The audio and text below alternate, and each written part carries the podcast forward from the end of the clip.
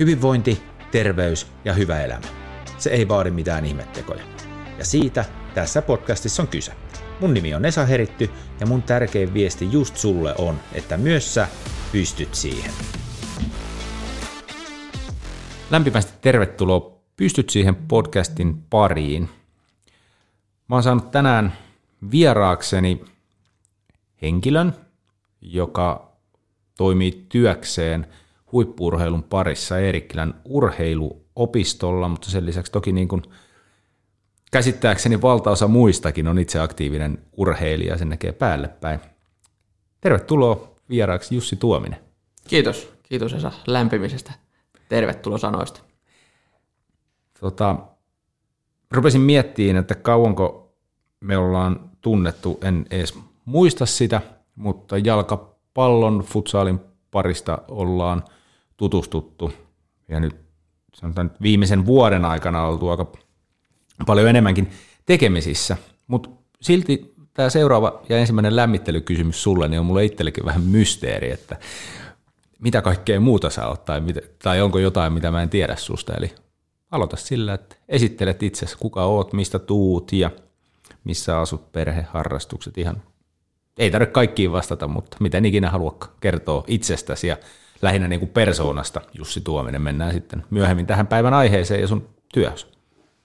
Yes, lähdetään purkaan. Katsotaan, muistanko vastaan lähellekään kaikkiin kysymyksiin tai vinkkeihin, mihin pitäisi tarttua. Mutta Tuomisen Jussi, ikää 27 vuotta kohta puoliin täytetään ja Valkeakoskelta kotoisin, Valkeakoskella koko ikäni enemmän vähemmän pyörinyt, nykyään asustelen Lempäälässä ja siellä nyt ehkä tärkein asia, eli perhe löytyy sieltä, löytyy puoliso ja kolme pientä poikaa löytyy sieltä, niin se ehkä se isoin itseäni kuvaava identiteetti ehkä siinä kohtaa, että perhe on lähellä, että perhe on niin se jälkikasvu kuin sitten omat vanhemmat, omat sisarukset on ehkä se tärkeimmät asiat elämässä, että jos ykkösarvo pitää elämässä sanoa, niin se on ehdottomasti perhe ja jalkapallo, urheilu, se urheilun elämäntapa tulee siinä aika hyvänä kakkosena, että aika lailla koko elämäni pyörinyt potkupallokentällä niin parketilla kuin nurmella sitten, että potkinut sitä palloa ja nykyään enemmän ehkä vaikutan siellä taustalla, että viime vuosi taisi olla vuosi, jolloin pelasin elämässäni vähiten jalkapalloa tai futsaalia, että tuli kirjattua huimat neljä ottelua ja reenejä ei montaakaan sen enempää, niin tota, nyt jäänyt ehkä enemmän, vähemmän sinne taustalle pyöriin siinä aika lailla ja työni puolestakin saan toimia jalkapallo- ja futsalin parissa pääasiassa, niin siinä aika lailla elämää määrittävimmät tekijät. Meinaatko tulevalla kaudella pelata jalkapalloa? Mä muistan, että sä lupasit tämän, mutta rupesin nyt epäilemään, että pystytkö kuitenkaan. Kyllä, kyllä täksi vuodeksi on väännetty vähän omaan kalenteriin tilaa, että tällä hetkellä kun ei valmenna arjessa minkään joukkueen kanssa, niin luulisin, että tänä kesänä riittäisi vähän enemmän aikaa myös omalle potkupallolle, niin Katsotaan, jos vaikka kymmenkunta peliä saisi tälle kaudelle plakkariin. Joo, sulla siis tosiaan aika paljon on kaikkea lautasella. En tiedä, mistä edes lähtee, mutta noiden omien urheiluharrastusten lisäksi niin toimit Mad Maxin futsalijoukkueen hallituksessa ja siellä sitten vielä enemmän naisten joukkueen taustalla tittelillä manageri, mikä ei siis viittaa valmentajaan, vaan, vaan se kaikista niin kuin ylin henkilö siinä joukkueen taustalla. Sitten tosiaan se työ, perhe, sulla on kolme poikaa ja sitten tämän varsinaisen päivätyön lisäksi on huomannut, että aika touhukas tekemään kaikenlaista muutakin, muutakin tota, harrastetta, niin tämä ei liity tämän, tämän päivän aiheeseen, vaan tässä oli aikaisemmin mulla sama aihe, mutta mun on pakko kysyä sultakin, että miten aika riittää kaikkeen? No onneksi viikossa on se 168 tuntia, niin kyllä sitä... Ai sä oot laskenut Kyllä ne on, ta- ne on tarvinnut laskea jossain kohtaa aika moneen kertaan, että kyllä tässä on vähän jouduttu venyä ja vanua joka paikkaan, että ehkä nyt sitten koittanut omassa elämässä pikkuhiljaa kääntää sen jutun sillä, että pystyisi fokusoimaan joihinkin asioihin vähän enemmän, vähän tarkemmin ja joutu, joutunut jättämään sitä turhia asioita vähän sivummalle, että vaikka viime vuonna se oli sitten pelaaminen, mikä ei ollut viime vuonna ehkä omassa elämässä niin kriittistä, että oli pakko saada tietyt asiat maaliin, niin sieltä koittanut karsia aina sitten vähiten tärkeistä asioista just siinä hetkessä ja koittanut miettiä, että mihin haluaa tulevaisuudessa panostaa, niin kuin se perhe ja pallon pyörimisen ympärillä eläminen on ollut sitten ne asiat, mihin, mitkä on priorisoitu sitten kalenterissa. Joo, Joo mä oon huomannut itse kanssa, että joskus suorittanut vaan elämäänsä kaikkea mahdollista, niin se, että mitä ikinä tekeekään, niin kannattaa sitten keskittyä ja ottaa aikaa siihen, sitten nauttii silloin paljon enemmän. Pystytkö allekirjoittamaan? Pystyn ehdottomasti allekirjoittamaan, että kun tuossa toissa vuonna paketoi vielä viimeisiä kouluhommia ja kävi töissä ja valmensi siinä ohessa kahta eri joukkuetta ja koitti olla parissa eri joukkueessa joukkueenjohtajana ja muuta, niin huomasi, että kyllä siinä laiminlöi monta asiaa niin paljon, että ei siitä pystynyt tuottaa iloa, kun kaikkialle vaan sitten joutui jättää vähän kysymysmerkkejä ja mitään ei saanut tehtyä loppuun, niin kyllä allekirjoitan ihan sataprosenttisesti. Joo. No sitten se pallon ympärillä eläminen, pyöriminen, viittasit omaa harrastukseen, jos mä oikein ymmärsin, mutta sun työ on myös pallon ympärillä tapahtuvaa, niin kerros vähän siitä, mitä sä teet työksessä?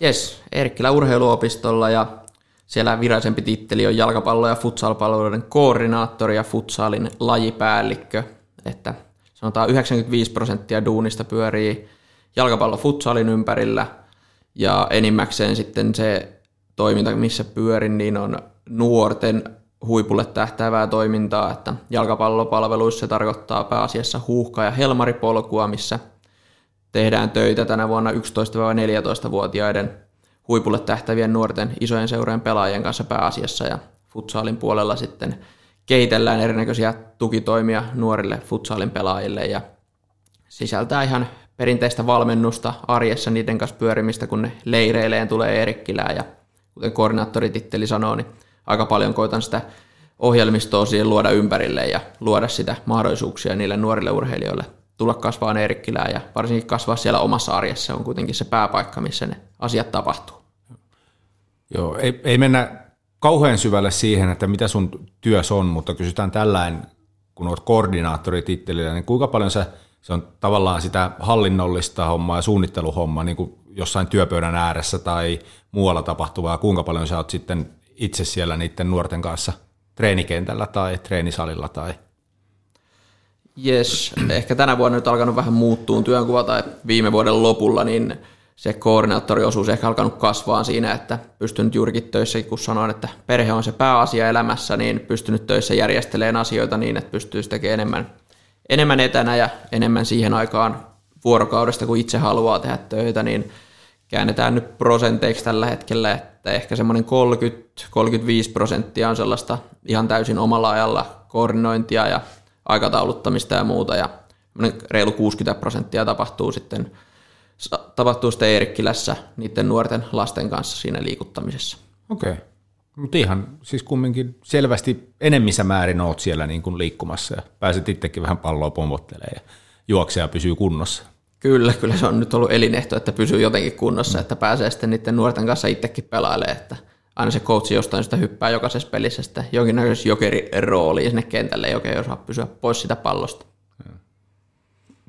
Pakko kysyä, että onko, onko se niinku suunniteltua ja pakko hypätä sinne mukaan vai onko se vaan niinku palava halu, että pääsee, pääsee mukaan sinne? Kyllä se on ehkä se palava halu, mikä sitten tulee aina sieltä takaraivosta, että sitten kun puuttuu kentältä yksi pelaaja, joku tarvii laittaa vähän nilkkaa teipattuun, niin kyllä se jännästi jotenkin itse valikoituu sinne kentälle, että pysyy tasasakit tai tarvitaan se päätyjokeri. Kyllä. No otetaan sen, niin pikkuhiljaa mennään kyllä aiheeseen tässä näin, älä huoli, mutta vielä jos jotain kiinnostaa, Erikkilähän ei toki ole ainoa urheiluopisto Suomessa, mutta miten tällaiselle alalle, jos jotain kiinnostaa, niin pääsee? Minkälainen koulutus siihen on ja, ja miten sitten, onko se ihan normaali rekrytointiprosessi niin kuin mihin tahansa yritykseen esimerkiksi, vaikka kuinka tämä homma toimii? Jes, koulutuksesta niin itse on siis Vierumäellä käynyt Haakahelian alla ammattikorkeakoulu liikunnan ohjaaja, kolme ja puolivuotinen setti tuossa pari vuotta sitten takaperin sain sen, sain sen hoidettua maaliin ja Eerikkilään päädyin sitten ihan vaan kaverini, pitkäaikainen pelikaveri Kekkosen Antti ollut siellä mua jo vähän aikaisemmin keikkahommissa ja nykyään siis ihan oma esihenkilönikin jopa on vanha pelikaveri ja päädyin sitten, kun hän kysyi, että yhdeltä leiriltä puuttui sitten yksi valmentaja, niin päätin hypätä sitten sinne mukaan ja sen jälkeen ollutkin tasaisesti erinäköisissä keikkahommissa siellä valmentamassa tai testaamassa tai muuta ja sitten koronan jälkeen, kun alkoi hommat normalisoitua, niin siellä oli sitten vähän tarvetta työntekijöille, niin pääsin sitten vähän ilman minkäännäköistä isompaa rekrytointiprosessia pääsin mukaan, mutta kyllä edelleen niin kuin aina tasaisesti tulee erinäköisiä paikkoja hakuun ja ihan normaalista, normaalista työelämästä kuitenkin no. puhutaan tuossa Eerikkilässä. Sanois vielä, mä en tiedä menikö multa vaan ohittaa, mutta siis mikä se sun nimike on, miksi sä valmistuit Vierumäeltä? Liikunnanohjaaja ammattikorkeakoulu. Että. Niin, just liikunnanohjaaja. Vai voiko liikunnanohjaaja valmistua muualta kuin ammattikorkeakoulusta? No siinä on vähän erinäköisiä tittelikikkailuja liikuntaneuvoja ja liikunta, liikunnanohjaajan kanssa, että katsotaan Joo. nyt, että muutanko sitten titteliäni tässä parin vuoden sisään, kun näitä erinäköisiä muutoksia korkeakouluopintoihin tulee. Mutta. Okei, joo. Kyllä, kyllä. Hei, tota, käydään sitten vielä vähän sun omaa urheilijataustaa läpi. Puhuttiin jalkapallosta, niin mitä kaikkea sun omaan nuoruuteen ja nykyisyyteenkin niin kuuluu? Miten sä niin määrittelisit itse urheilijana? Jalkapallo, mutta onko jotain muuta? Kyllä se aika vahvasti se jalkapallo, futsal, siinä niin kuin on se oma urheilijuus, se oma identiteetti ja tullut pelattua 5-6-vuotiaasta Valkeakosen nappulaliikan kautta Valkeakosen hakaan, että Koskissa aika perinteinen helppo polku tavallaan, ei ottanut hirveästi valikoida, missä pelaa ja milloin pelaa, että nappulaliikan kautta hakan junnuihin ja siellä suhteellisen tosissaan sinne A-junnuihin asti, ANSM HPC asti tuli pelattua kunnolla ja siinä kohtaa oli jo muutama isompi loukkaantuminen takana ja sen jälkeen sitten oli vähän hankala löytää enempää motivaatioa, niin semmoinen tosissaan pelaaminen tuli lopetettua 18-19-vuotiaana ja sen jälkeen paikallisesti pallosepoissa ja koskenpoissa sitten pelannut, että se on kuitenkin niin iso osa ehkä elämää ollut sitten se joukkueurheilussa, joukkueessa pyöriminen, että ei mulla yhtäkään kautta olisi, että ne ole yhtään peliä pelannut ja ollut minkään joukkueen osana, että se on, se on se ehkä pakollisin osuus omaa urheilijan identiteettiä tällä hetkellä, että kuuluu joukkueeseen. Joo. Allekirjoitan täysin, se on kyllä niin kuin iso osa elämää, se joukkue, missä on. Öö, tota, haaveiliko koskaan futiksesta ammattina?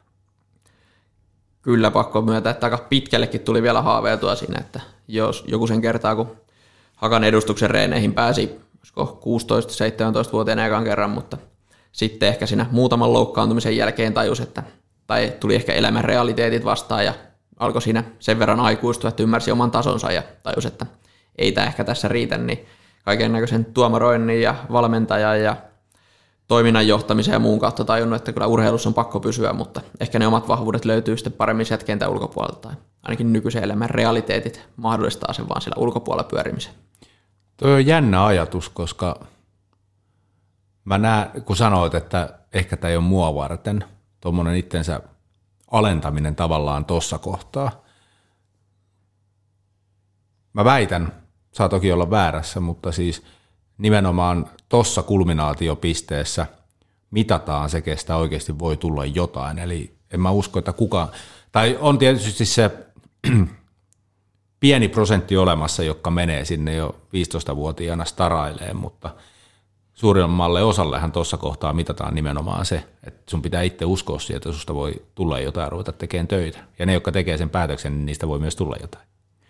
Sori, jos mä nyt niinku ei, ei, murskasin siis, sun, että se unelma olisi voinut kyllä olla totta. Ei, ei siis olisi, olisi siinä pystynyt, pystynyt vääntämään ehkä itsensä sitten, hmm. sanotaan Suomen tasolla pärjäämään potkupallossa, mutta tota, sanotaan, että siinä kohtaa ehkä ymmärsi, kuinka oli tehnyt liian vähän hommia sen asian eteen hmm. siinä, että siinä kohtaa tuli ne realiteetit vastaan, että tajus, että ei ollut siinä 10, 12, 14-vuotiaana tehnyt tarpeeksi hommia siinä sen urheilun ohessa ja sitä oman ajan harjoittelua ei ole tehnyt tarpeeksi, että minkä kanssa sitten noiden nykytyössä sitten pääsee painin niiden lasten ja nuorten samojen ongelmien kanssa ja koittaa niille tuupata sitä asiaa kalloon, että se ei enää riitä, että kun luuli, että pystyy silloin 15-16-vuotiaana vielä vähän tsemppaamaan ja kiristämään ja se johtikin sitten rasitusvammoja ja muiden kautta sitten ehkä siihen motivaation katoamiseen ja muuhun. Niin tota. Kyllä. Joo, ja tietysti tuo fyysinen puoli on oma, oma lukunsa, mutta lähinnä se, mitä mä tuolla yritin sanoa, on se, että, että menestyjät, ne huiput, ne tulee nimenomaan sen henkisen pääoman kautta, että miten henkisesti valmis sä oot. Enkä nyt tarkoita, että etkö sinä olisi, mutta niin kuin tavallaan se, että, että sä pystyt sitä fysiikkaa treenaamaan, sä pystyt, pystyt tota, taitoa treenaamaan vielä siinä iässä, että ne ei ole semmoisia, että niiden takia kannattaisi lopettaa, vaan lähinnä se, niin kuin se voittajan asenne ja usko siihen se niin kuin erottaa sitten huiput. Joo, ehdottomasti allekirjoitan. Ja itsellä ei ollut ehkä siinä kohtaa sitä palavaa halua tai jotenkin se ei sytyttänyt niin paljon se huipulle tähtääminen ja ei ollut sellaista valmiutta hypätä syvään päähän, että siinä kohtaa olisi sitten pitänyt tehdä erinäköisiä ratkaisuja ehkä omassa elämässä muuten. Että en tiedä, oliko pelkoa vai mistä johtui, mutta sanotaan, että ei tällä hetkellä kaduta sillä, että nyt löydän sitten ihan eri tavalla sen oman nautinnon siitä kentän ulkopuolella pyörimisestä, niin tällä hetkellä en ainakaan niin kadu sitä yhtään se isommin. Joo, eikä ollut siis tarkoitus kyseenalaista sun päätöksiä tässä näin, vaan yleisesti ja ehkä vinkkinä just niin kuin nuorille, että, että niin kuin jos, jos, tos, jos haluaa ihan tosissaan päästä esimerkiksi jalkapallossa huipulle, niin siihen pitää vaan sitten uskoa ja tehdä duunia sen eteen. Kyllä, ehdottomasti. No missä kohtaa sitten selvisi, että sä haluat luoda tämmöisen uran tai lähteä liikunnan parissa työskentelemään? Kyllä se aika selvä oli siinä lukion jälkeen, että kaksi suuntapolkua oli siinä hetkessä, että joko urheilutoimittaja tai sitten liikunnanopettaja. Siinä hetkessä oli vähän saatteet omanlaiset uranpolut, mutta se urheilu on ollut semmoinen selvä juttu, että jollain tavalla halunnut olla sen huipun kanssa tekemisissä, että joko sitten pitää päästä haastattelemaan M-finaalin jälkeen, finaalin jälkeen ratkaisemaan pilkun laukoja tai sitten pitää päästä toimii lasten ja nuorten parissa. Ja tu- sitten, tulevien M-finaalin ratkaisijoiden kanssa. Kyllä, just tämä, niin se on, siinä kohtaa oli ihan selvää, että siis urheilu- ja liikunnan parissa tullaan loppuelämä pysyyn, että siitä, se tuottaa itselle niin paljon nautintoa, että vaikka se tietää, että se ei nyt ehkä elämässä ole se kaikkein menestyksekkäin taloudellisesti mitattuna toi urheilun parissa pyöriminen, että se on aika paljon uhrautumista ja vapaaehtoistunteja ja ei siinä rikastuun pääse, mutta se, että siitä pystyy nauttimaan koko ikänsä, niin sen päätöksen teki silloin parikymppisenä, että siitä, siitä en luista, että vaikka se vähän maksaa muissa asioissa, niin en, en luista siitä, että jaksaa 70 asti tehdä jotain, mistä tykkää. Joo, se on juuri näin, että urheilumaailma on valitettavasti semmoinen, että sitä tehdään enemmän rakkaudesta lajiin Suurimmassa osassa suomalaisia seuroja ainakin, mutta se on sen arvosta sitten. Öö, urheilutoimittaja, toi oli aika yllätys. Joo, se on ollut ehkä kirjoittaminen ja puhuminen ja tämmöinen on onnistunut itseltä aina, niin se oli ehkä semmoinen haave, mitä tehnyt ja ollut siis koululehden toimittajana ja kaikkea muuta ja kirjoitellut otteluraportteja aikanaan paitsio.fi-palveluun ja muualle, niin se on ollut semmoinen, mitä semmoinen oma osuus siihen urheiluun myös siellä taustalla, että koittanut vähän kaik- kaikkea mahdollista, mitä urheilijana pyst- tai urheilun ympärillä pystyy tekemään, että ei montaa mm. hommaa ei ole jäänyt kokeilematta. Huoltaja ei ole varmaan ollut virallisesti missään joukkueessa, niin se on varmaan ainoa kokeilematon paikka sitten jalkapallo- ja futsali ympärillä. No niin. Siinä on monipuolista kokemusta. Tota, joo. Kerros lyhyesti vielä Eerikkilästä. Minkälainen paikka se on, mitä siellä tehdään ja mitä kaikkea sisältyy. Jes, aikaisemmin tässä podcastissakin toi tuossa vai se Allu vierailu, oma työkaveri, niin se vähän ehti pohjustaa ja Eerikkiläisessä urheiluopisto, kuten tässä ehti mainita, ja on Suomen urheiluopiston verkostossa yksi 13 opistosta, ja siinä mielessä ehkä vähän spesiaalimpi paikka moneen verrattuna, että se on Erik von Frenkelin paikan perustajan vision mukaan se perustettu, ja se on siis suomalaisen jalkapallon koti, Erik von Frenkeli 1940-luvulla täältä päättänyt ja 49 Tammelaan perustettu tämmöinen urheiluopisto. Ja se on paikka, jossa halutaan, että urheilija voi keskittyä siihen urheilijan elämään, nukkumiseen, syömiseen ja reenaamiseen. Ja nykyään siis ehkä niin kuin muotoutunut, että jalkapallo totta kai pysynyt koko 75-vuotisen historian ajan mukana. Ja siinä ohessa nyt sitten tullut myöhemmin salibändi ja futsal mukaan. Ja totta kai sitten ihan yksityishenkilökin pääsee Erkkeessä nauttimaan ja slogani on voi hyvin menesty, niin sen ympärillä pyöritään, että urheiluparissa tehty sitä se 75 vuotta ja nyt koetaan tarjota niitä palveluita myös sitten kaikille muillekin, että mutta pääfokus on siinä jalkapallo, futsal, salibändiosastolla. Tuosta kovin kauan se oli, 100? 1949 perustettu, että 75-vuotis juhlavuosi 75? On. Miten mä kuulin 100? Ehkä mä olisin kuulla se. 75-vuotis juhlavuosi. Joo. Öö, mainitsit, että se on paikka, missä urheilijat pääsee keskittyyn urheilijan elämään. Ja siitä me päästään tämän päivän aiheeseen. Eli halusin sut vieraaksi ennen kaikkea sen, että kun sä teet tota työkses, että minkä, ensinnäkin minkä laista on huippuurheilun valmennus sä toimit nyt niiden nuorten parissa, mutta se on nyt, pitää muistaa, että toimitaan siellä keskiössä, ehkä sivutaan vähän aikuisiakin, mutta että mitä se vaatii, minkälaista on huippuurheilijan elämä, elintavat, mitä ikinä siihen mahtuukaan. Tämä on siinä mielessä itseänikin kiehtova aihe, koska monessa mielessä, en tiedä voiko sanoa, että kapinallinen, mutta tavallaan niin kuin kyseenalaista monia tämmöisiä niin kuin tavallisille ihmisille suunnattuja elämäntapa-ohjeita, varsinkin mitä tulee ravintoon, että emme sen, sen mukaan, mitä nämä yleiset suositukset on, niin musta on nyt tosi kiva kuulla, että minkälaista oikeasti on sitten, kun puhutaan urheilijan elämästä ja varsinkin huippurheilijoiden elämästä ja mitä se vaatii. Tavallaan niin kuin peilata omia ajatuksiani siihen, että, että mitä se on tällä tasolla, mitä te teette. Joten mistä me lähdettäisiin liikkeelle? Lähdetään nyt vaikka osa-alueesta, että mitä kaik, mit, mitkä osa-alueet on niin kuin, on, onko teillä niin kuin tiet, jaettu ne tiettyihin osa-alueisiin? Fyysinen treeni, ravinto, lepo, mitä kaikkea se sisältää, pystyykö sä luettelemaan sillä Ellei, niin kerro sitten omin sanoin, että mitä kaikkea huippurheilijan elämä pitää sisällä. Joo, siis, ja, ja, ihan vaan niin kuin luettelen, niin mennään jokainen sitten vähän syvemmin tuossa noin. Joo, siis äh, kyllä on pilkottu ja haluttu niin kuin sen kautta lähestyä, että Eerikkilässä toimitaan satteen EV-filosofian mukaisesti. Siinä jo aiemmin mainitsemani tuossa voisi ollut aika lailla ollut sen käsialaa tämä tämmöinen jaottelu ja siinä ei ole sinänsä koitettu mitenkään pyörää keksiä uudestaan, ei ole mitään maata mullistavaa, mutta halutaan jaotella, että on psyykkinen, fyysinen, sosiaalinen puoli, sitten on taidot, palautuminen ja ravinto – Eli kuuteen eri sektoriin pystytään nämä, nämä osa-alueet jakaa ja sitten ehkä se IV-filosofian pohjustus siihen on se, että tärkeintä on se prosessi siinä ympärillä, että näissä ei ole niin mitään rakettitiedettä, ei keskitytä mihinkään äärimmäisiin asioihin, vaan se, että halutaan seurata sitä kehittymistä, halutaan seurata, että pystytään tässä toimimaan, niin lähdetään siitä liikkeelle, että pitää aina ymmärtää ne realiteetit, eli missä mennään tällä hetkellä, tehdään tilanneanalyysi, lähdetään sitä rakentaa,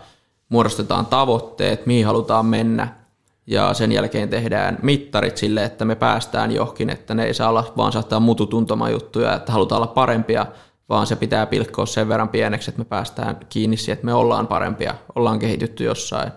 Ja sitten totta kai seurataan kehittymistä, katsotaan tulokset, ja sitten se prosessi lähtee uudestaan, että ne ei ole mitään, että nyt me tehdään puolessa vuodessa just huippuurheilija, vaan jotkut prosessit kestää kaksi kuukautta, sitten katsotaan, että miten sen kanssa jatketaan ja jotkut prosessit kestää taas sitten useamman vuoden, mutta se, että se, siinä ympärillä se on se ehkä isoin osuus, se urheilijan elämä, se prosessi, että se jatkuu, että se ei ole mikään puolen vuoden setti, vaan se on useamman kymmenen vuoden projekti, jossa haluat olla huippuurheilija.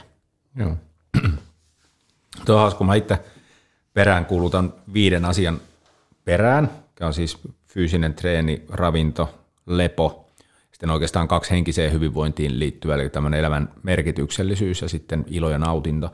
Mä jotenkin löydän ne samat tuolta, että kun tuolla on toi psyykkinen puoli ja sosiaaliset taidot, niin ne menee sinne henkiseen pääomaan. Mutta sitten ihan tämä taidot, mikä nyt itse perään kuulee tavallisen normaalin ihmisen tämmöistä, niin kuin, että miten voi mahdollisimman hyvin voida, niin ei siellä nyt mitään jalkapallotaitoja tietenkään silloin on mukana. Et, et jotenkin mä näen, että, että samat asiat toistuu, mutta se mitä noiden sisällä sitten on, niin mennäänkö siihen vähän, katsotaan, että kuinka paljon löytyy jotain uutta, mitä voisin oppia itsekin ja mitä tietysti ennen kaikkea kuulijat voi oppia. Haluatko avata vähän, siis lähdetään tuosta psyykkisestä liikkeelle. Itse asiassa yksi kysymys, sanot IV-filosofia, niin tarkoittaako se IV jotain? Uh, E-Way on ihan vaan Eerikkilän, että Eerikkilä Way. Että se on vaan... Aa, se on siis kun... EV. Kyllä. Joo, mä kirjoitin tänne muistiin ihan niin kuin Ilkka Veikko, eli IV, mutta Eerikkilä Way. Kyllä. E ja W. Okei. Okay. Mutta joo, lähdetäänkö sitten psyykkisestä liikkeelle, koska sen sä sanoit ensin, että mitä kaikkea sen ympärillä puuhataan?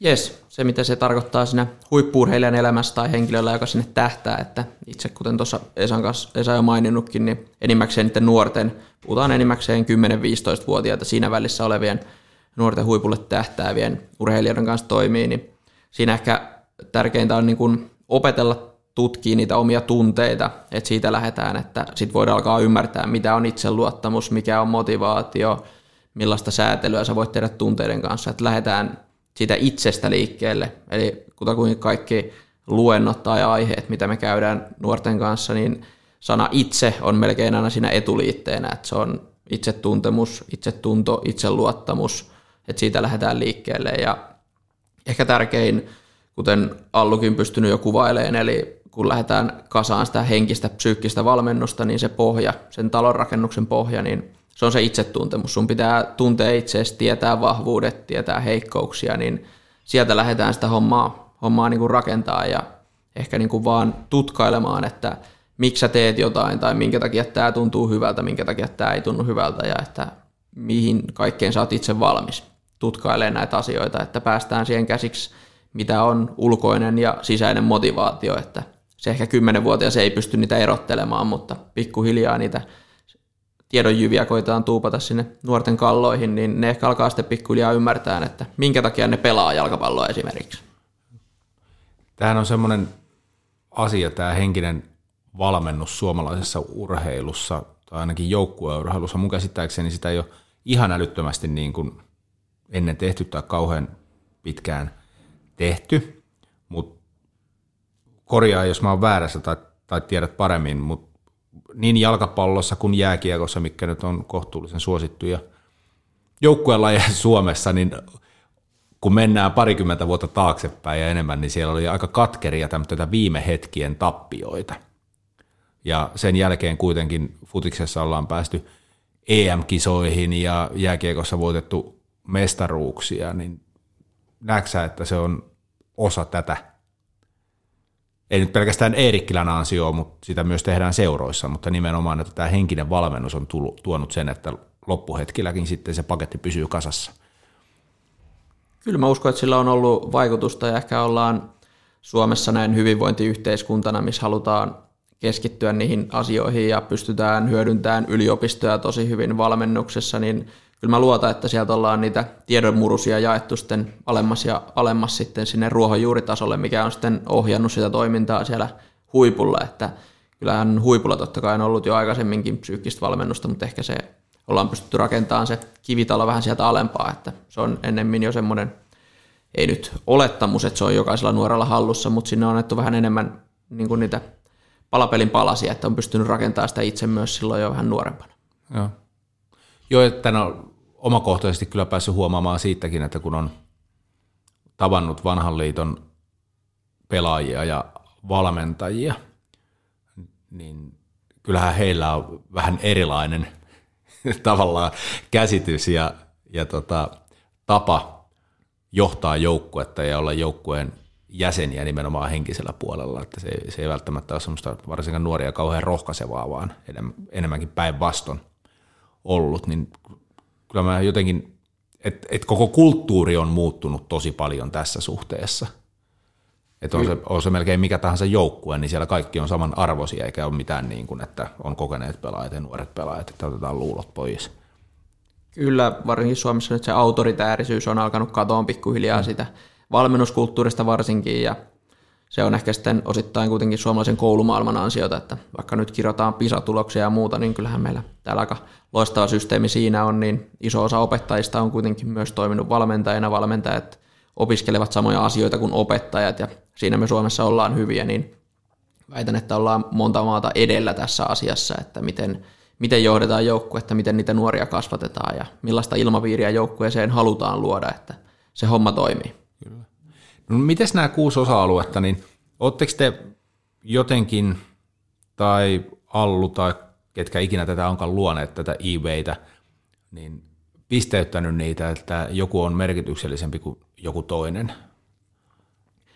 Ei ole suoranaisesti niin kuin mitään rankingia, minkä kanssa halutaan elää. että se on ehkä niin kuin se, kun puhuin, että se prosessi lähtee tilanneanalyysistä, niin se tehdään jokaiseen yksittäiseen asiaan aina erikseen, niin jos koetaan, että joukkueella on just tosi vaikeaa sen psyykkisen puolen kanssa, että tosi paljon hävitään otteluita sen takia, että meillä ei pysy pakkakasassa, meillä ei pysy pää mukana siinä toiminnassa, koetaan toiminta epämukavaksi tai muuta, niin sitten me lähdetään sen sen psyykkisen tai sosiaalisen puolen kautta purkaan, että se on enemmän niin kuin sen tilanneanalyysin pohjalta, että mikä on, koetaan siinä hetkessä tärkeimmäksi, mihin halutaan keskittyä, missä on pakko saada muutosta, että me päästään eteenpäin.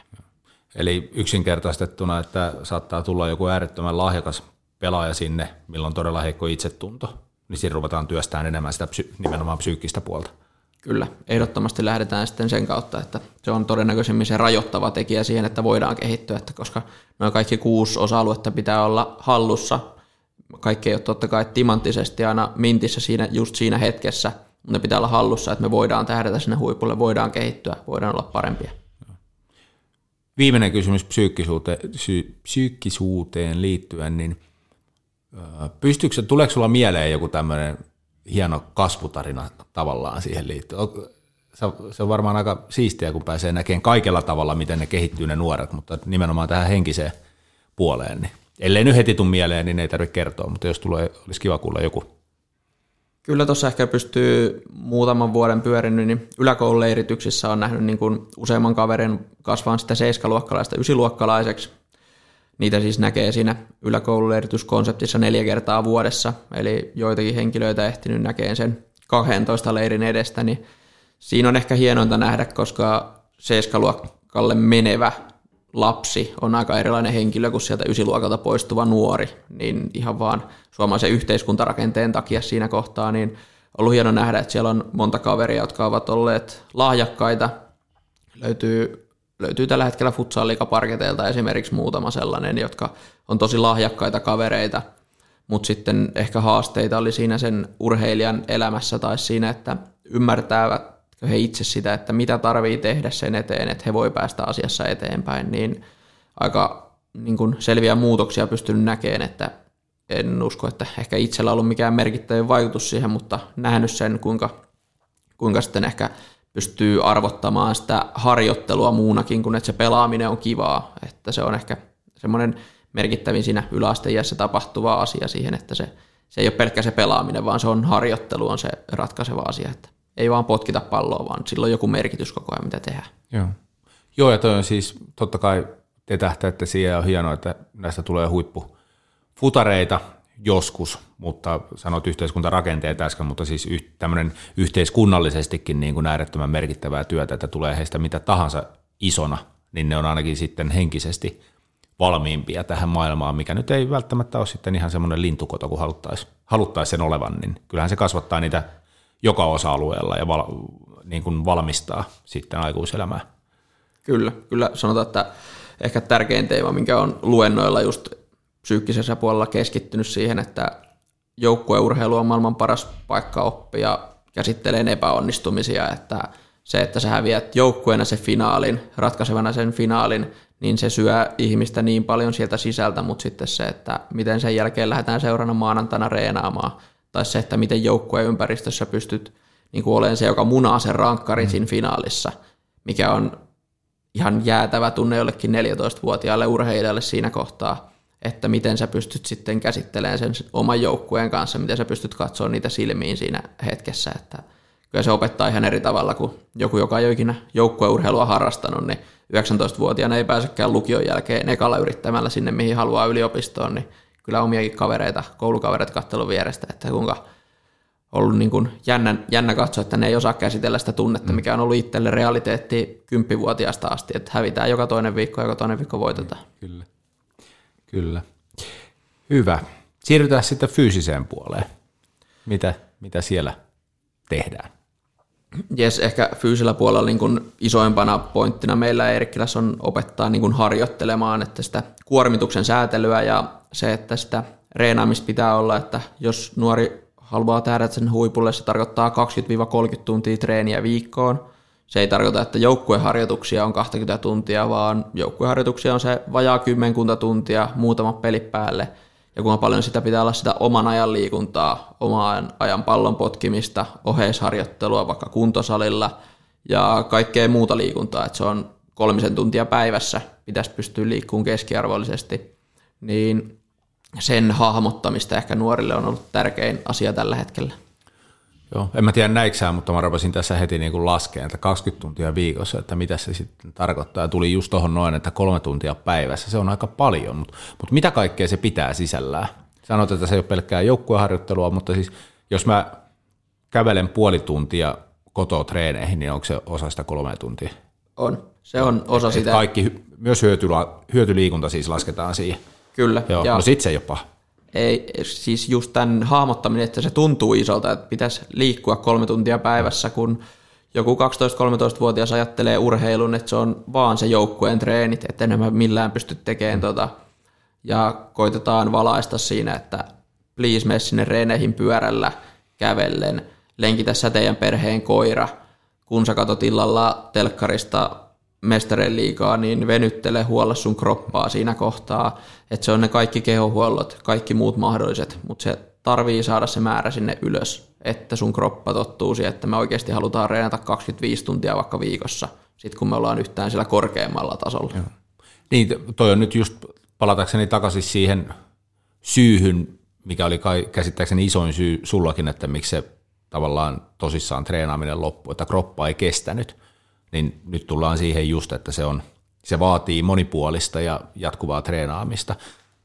Mennään palautumiseen ko- kohta, tai itse asiassa seuraavaksi. Mutta joo, että se ei ole pelkä... Se, mitä yritän sanoa, että, että pelkällä joukkuetreenaamisella, niin sä voit olla varma, että se kroppa hajoaa ennemmin tai myöhemmin. Että se vaatii niin kuin nimenomaan lihaskuntoharjoittelua ja lihashuoltoa ja, ja sitten mahdollisimman monipuolista treeniä, ei ainoastaan lainomasta. Kyllä, eikä se monipuolisuus, että itse katkerasti voi miettiä sitä just, että kaikki harjoittelu siinä hetkessä, kun siellä rasitusmurtuma hankki, niin oli aika lailla juoksupainotteista, että innostui siinä kohtaa juokseen ja reenaamaan, kun valmentaja haastoi, että kukaan ei pärjää sille puolimaratonia ajassa, niin minä päätin, että minä varmasti pärjään siinä kohtaa ja tuli juostua 30 kilsan lenkkejä, se oli pelkkää juoksemista, futis, futsal, pelkkää juoksemista, niin se monipuolisuus unohtui siinä kohtaa, kun joku olisi osannut siinä kohtaa nykästä hiasta, niin olisi voinut ehkä muuttaa tilannetta, mutta sitä monipuolisuutta varsinkin niin kuin painotetaan, että ei tarvitsisi vielä 13-vuotiaana lopettaa jotain. Voit päättää, kumpi on sun ykköslaji, jos sulla on kaksi lajia, mutta älä lopeta sitä toista vielä siinä kohtaa, että se monipuolisuus pitää kaivaa siellä, käy hiihtämässä, heitteleen koripalloa, pelaa pipolätkää, oli se sun juttus mikä tahansa, mutta se, se monipuolisuus se ehkä usein katoaa, kun ollaan niin lajiniilo ja halutaan tehdä vaan sen lajin puolesta asioita, niin unohdetaan niiden nuorten kanssa, että se monipuolisuus on aika tärkeä osa sitä arkea. Joo, ja tällään, no siis tietysti yleisestikin, jos ajatellaan kehon kannalta, joku hauska tekeminen, niin kuin varsinkin nuorille pojille, niin puissa kiipeily on ihan, ihan oivallinen oikein niin kuin kehohuollon kannalta oleva harrastus, mutta sitten ehkä yksi parhaista, mitä oheislajina voi harrastaa, oikeastaan minkä tahansa joukkueen rinnalla, niin joku paini esimerkiksi on aika törkeen kova. Kyllä, Keon, siinä joutuu kropan kanssa vääntämään itsensä niin erinäköisissä asennoissa. Tukilihakset tulee eri, ihan erinäköisesti minttiin, kun joutuu pitämään itsensä tasapainossa, kun voimaa tulee ihan erinäköistä suunnasta. Että kyllä kamppailulait on erittäin kova juttu, että itselläkin painitausta 12-13-vuotiaaseen asti, niin sanotaan, että kyllä se auttoi pitää kamppailuvoimaa ja kroppaa siinä kohtaa hyvin, että olisi ollut vaikka kova harrastaa sitäkin vielä silloin 18-vuotiaana, niin sanotaan, että olisi siinäkin muutama loukkaantuminen vältetty. Painitteko te futisleireillä? Kyllä, kehohuolloissa meillä on välillä jonkinnäköistä kamppailua, että se kuuluu siihen, että halutaan just sitä monipuolisuutta, että joskus kehohuolto on höntsäpelailua, joskus se on keppijumppaa, joskus se on kuntosalia, venyttelyä, sitten se voi olla jotain ihan muuta lajia, että käydään vaikka luotoliikuntaa, lumikenkäilyä, se voi olla ihan mitä vaan. Joo, Joo sillä mä just ajattelin, että kun tuommoinen paini jälleen kerran nimenomaan pojista, niin se on ihan hauskaa, hauskaa tekemistä varmasti, jos samalla niin kuin saa tehtyä hyvää kehohuoltoa, niin mikä sen parempi sitten ottaa mukaan tonne. Öö, no otetaan se palautuminen nyt sitten, kun sitten jo äsken viitattiin vähän tuossa noin, niin minkälaisia teemoja siihen palautumiseen ja mitä sieltä yritetään opettaa ja iskostaa näille?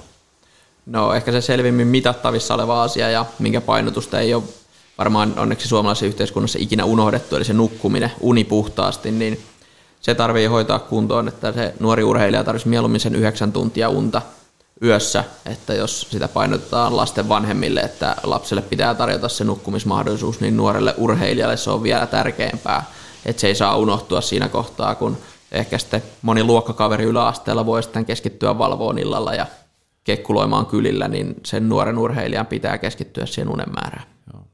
Sanoiko, että mikä teidän suositus on unen määrällä?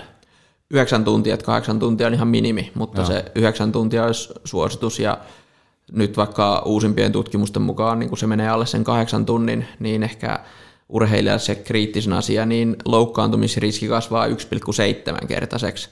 Niin se, kun sä et ole tarpeeksi virkeänä, sun kroppa ei ole tarpeeksi palautuna reeneissä, niin se loukkaantumisriski on tosi paljon isompi. Että sen merkitys siinä, kun alkaa olla jo massaa pelaajalla, puhutaan sitä 13-14-vuotiaasta, kun alkaa vähän miehistyminen tai naisellistuminen, niin siinä kohtaan se alkaa olla oikeasti aika kriittistä, että iso osa loukkaantumisista, revähdyksistä, venähdyksistä voitaisiin välttää sillä, että nukuttaisiin paremmin. Joo. Joo, ja tämä on siis sekä fyysinen että henkinen juttu, eli siis niin, niin kuin sanoit, että lihakset ei palaudu, mutta sitten se, että väsyneenä sä teet tyhmempiä ratkaisuja, oot riskialttiimpi siellä tapahtumissa, mitä reeneissä tehdään. Kyllä, ehdottomasti, ja ne tapahtuu yleensä sitten reenien viimeisissä osioissa, jonkinnäköinen kisailu tai loppupeli, tai vedetään vielä viimeiset setit sitten vähän kovempaa, ollaan jo juostu puolitoista tuntia täysiä, niin siinä on kroppa väsynyt, lyhäkset pakosti väsyneenä, niin sitten jos se pääkoppa ei ole mukana, niin sitten ei pelasteta enää sitä, että sä meet johonkin tilanteeseen myöhässä, ja siitä sitten sakotetaan muutaman viikon tai muutaman kuukauden huililla, ja se ei ole sitten kenestäkään kiva. Kyllä. Joo. Joo, tässä toit, että miksi se on nimenomaan näille urheilijoille tärkeää, niin no se loukkaantumisriski pienenee sillä, että nukkuu tarpeeksi, mutta kyllähän toi, siis kaikille on ihan hyvä ohje, että kyllä kaikkien pitäisi nukkua ihan minimissään kahdeksan tuntia yössä. Kyllä, harva, harva siihen pystyy.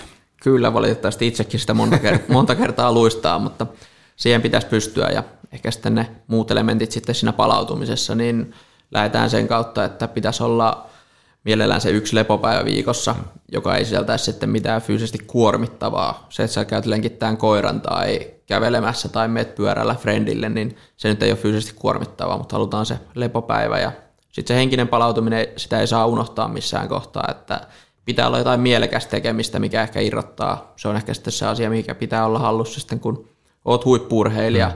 elät sitä, että sun elämä pyörii sen jalkapallon ympärillä, niin sulla tarvii olla joku muu henkireikä, koska sulla voi olla kauden aikana aika pitkiäkin jaksoja, että oma peli ei kulje, joukkueen peli ei kulje, reenit on pakkopullaa tai muuta, niin sulla pitää olla se joku henkireikä, että sä menet sinne kentälle mahdollisimman usein, joka kerta ei onnistu, mutta mahdollisimman usein sitä varten, että se futis on kivaa, se futsal on kivaa. Se pitää, sitä pitää nauttia, jos sitä haluaa tehdä. Kyllä. Pitäisikö seuraavaksi ottaa vaikka noin taidot?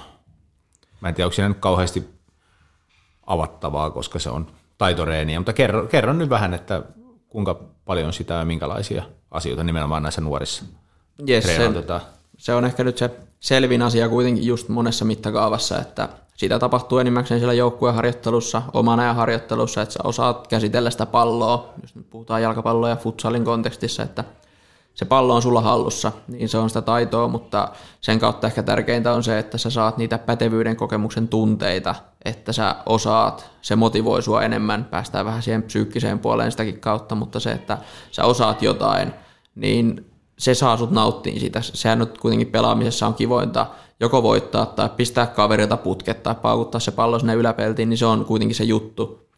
Niin ne, siihen niin kun, sitä pitää harjoitella ja ehkä niin alkaa löytää sitten siinä nuoren urheilijan vaiheessa, että mitkä on sun vahvuuksia, niin niitä pitää kehittää niin paljon, että ne on sun huippuosaamista. Että se erottelee kuitenkin sitten siinä kohtaa, että painostetaan vaikka, että sun pitää reenata myös vasuria, että sä pärjäät. Niin tietyt asiat pitää saada tietylle tasolle, jos puhutaan nyt puhtaasti huippuurheilukontekstista, mutta että sä sinne huipulle pääsee, että sä oot kaikessa semi-hyvä, niin se ei riitä, että vaikka kymmenen vuotta sitten futismaailmaa dominoinut Arjen Robben, niin hyvä, että se oikea jalkaa voi kutsua edes tukijalaksi. Se teki kaiken vasemmalla jalalla, niin se oli niin ultimaattinen ominaisuus, sitten se pystyi ratkaisemaan sillä mestarillika-finaalia tai muuta vastaavaa, niin ehkä niin kun alkaa hahmottaa niihin, niille nuorille, että minkä takia me reenataan, mikä on sun vahvuus, mikä on heikkous, ymmärtää ne omalta kohdalta. Kyllä. Joo, ja siis toi tavallaan niin se taitotreeni on se, että se jalkapallo voi olla kivaa tai mikä tahansa laji, kaikissa kuitenkin taitoja jollain määrin, niin se on nimenomaan kivaa silloin, kun se pallo pysyy siinä. Et se on itse asiassa aika negatiivista, jos sulla ei niin kuin pallo, syötöt ei niin kuin jää haltuun tai sä et saa syöttyä kohdilleen, niin, niin se on ihan siis niin kuin motivaation ja sen henkisen hyvinvoinnin kannalta aika tärkeä ominaisuus myös reenata. Mutta pistin myös merkille, tai tässä täysin samalla, että on kuusi aluetta, osa-aluetta, mitä te reenautatte siellä, ja vain yksi liittyy niihin taito-ominaisuuksiin. Nämä kaikki muuthan pätis mihin, tai sopisi mihin tahansa muuhun lajiin. Kyllä, kyllä, ja siis ylipäätään huippuurheilijan elämässä ne asiat, mitä me painotetaan vaikka yläkouluerityksessä, niin se jalkapalloinen kehittyminen tai missä lajissa vaan kehittyminen, niin se on aika pienessä osassa, kun me ei pystyä opettamaan sua pompotteleen palloa neljässä päivässä, kun meillä on siinä aikana seitsemät lajireenit, niin pystyykö me opettamaan sitä taitoa? Ei, se on se sun oman ajan juttu, että me annetaan työkaluja, kerrotaan vinkkejä, miksi sä haluat tehdä ensimmäisellä kosketuksella, haluat suunnata sen tyhjään tilaan tai minkä takia sun pitää palloa suojellessa muistaa käyttää käsiä. Me annetaan niitä vinkkejä, mutta sitten se taidon harjoittelu tapahtuu kuitenkin omalla ajalla, että isoin osa sun taidon oppimista pitää tapahtua yksilönä tai kavereiden kanssa pelaille. Se, se ei tapahdu siellä joukkueen reeneissäkään se taidon oppiminen. Siellä saadaan työkaluja siihen ymmärrykseen, siihen oikeaan kontekstiin, että reeneissä monesti sulla on useammin vastustajia, sä ymmärrät, että mitä se taito tarkemmin on, mutta ne tekniset työkalut, se, että se pallo tottelee sua, niin ne pitää reenata omalla ajalla. Sanoit, että kavereiden kanssa treenaamista, niin siitä mielestäni ainakin hyvä aasinsilta sosiaalisiin suhteisiin. Niin minkälaista sosiaalista valistusta, koulutusta te jaatte? Jes, kun puhutaan nyt kuitenkin joukkueurheilusta, minkä parissa Eerikkilässä tehdään kaikki, Eerikkilässä ei oikeastaan minkään yksilölajin kanssa olla tekemisissä, niin se, että ne joukkuekaverit on sulla siinä arjessa koko ajan mukana. Niiden kanssa on saa olla ja on pakko olla. Se on sitten se näkökulma jokaisella itsellään, mutta kyllä ne, ketkä ikinä joukkueurheiluun päätyy, niin kyllä se ajatusmalli pitäisi olla se, että niiden kavereiden kanssa saa olla. Että kaikki varmaan, ketkä joukkueurheilua pelanneet, niin iso osa sun frendeistä on tullut sen kautta. Sä jaat niin ison osan arjesta heidän kanssa, että itsellekin voi sanoa, että pitkäaikaisimmat kaverit on se porukka, mikä kanssa on aloittanut yhdeksänvuotiaana pelaa jalkapalloa ja edelleen tässä paikallisessa Koskenpoissa, niin viimekin vuonna pelasin heistä viiden kanssa samassa joukkueessa, niin se on isoin osa, se on se oma, omanlaisensa perhe, niin koitetaan kasvattaa siihen, että vaikka jokaisessa joukkueessa kaikki ei ole sun parhaita kavereita, niin ne on tietyllä tavalla siinä hetkessä sun perhe, että sun pitää miettiä, miten sä ilmaiset itseesi, sun pitää pystyä luottaan heihin, että se ei aina tunnu helpolta, mutta ymmärtää se, että sulla pitää olla 100% luottamus sun kavereihin tai joukkueurheilun toteuttaminen on, on aika hankalaa. Joo. Tehän sanot, että viisi pelaa edelleen samassa joukkueessa, mutta käsittääkseni pidätte muutenkin tiivisti yhteyttä. Kyllä, tuossa varmaan sen porukan kanssa eniten tullut illanviettoja toteutettua tai käyty pelailla erinäköisiä höntsäturnauksia ja muuta, niin on se aika pysyväksi elementiksi jäänyt elämässä, että se on ollut ehkä se, mikä on itsensäkin tässä eniten rakastuttanut tähän lajiin. Joo.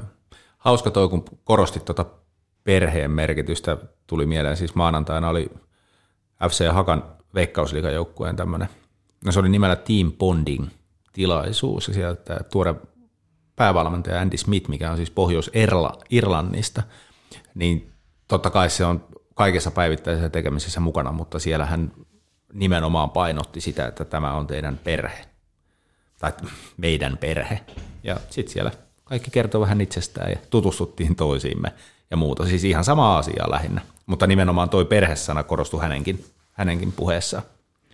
Joo, ja koitetaan ehkä niin kasvattaa niitä nuoria siihen ympäristöön, että – moni kuitenkin joutuu, joutuu erinäköistä syystä vaihtaa joukkuetta tai laajakkaimmat pelailee syystä tai toista vuotta tai kahta vanhempien joukkueessa, vaihtelee siitä syystä ehkä verkkareita aina silloin tällöin, niin pystyä ymmärtämään se, että jokaisessa joukkueessa pitää toimia ja miten sä niin kuin ilmaiset itseäsi siellä joukkueessa, miten sä haluat olla osa sitä joukkuetta, että kuinka paljon helpompaa se pelaaminen on, kun sä olet vaan rehdisti se oma itse siellä pelaamassa, etkä vaan koita mennä sinne sivuun ja olla ehkä sen yhden parhaan kaverin kanssa, että se on niin iso osa sitten sitä pelaamista kuitenkin joukkueurheilussa. Kyllä.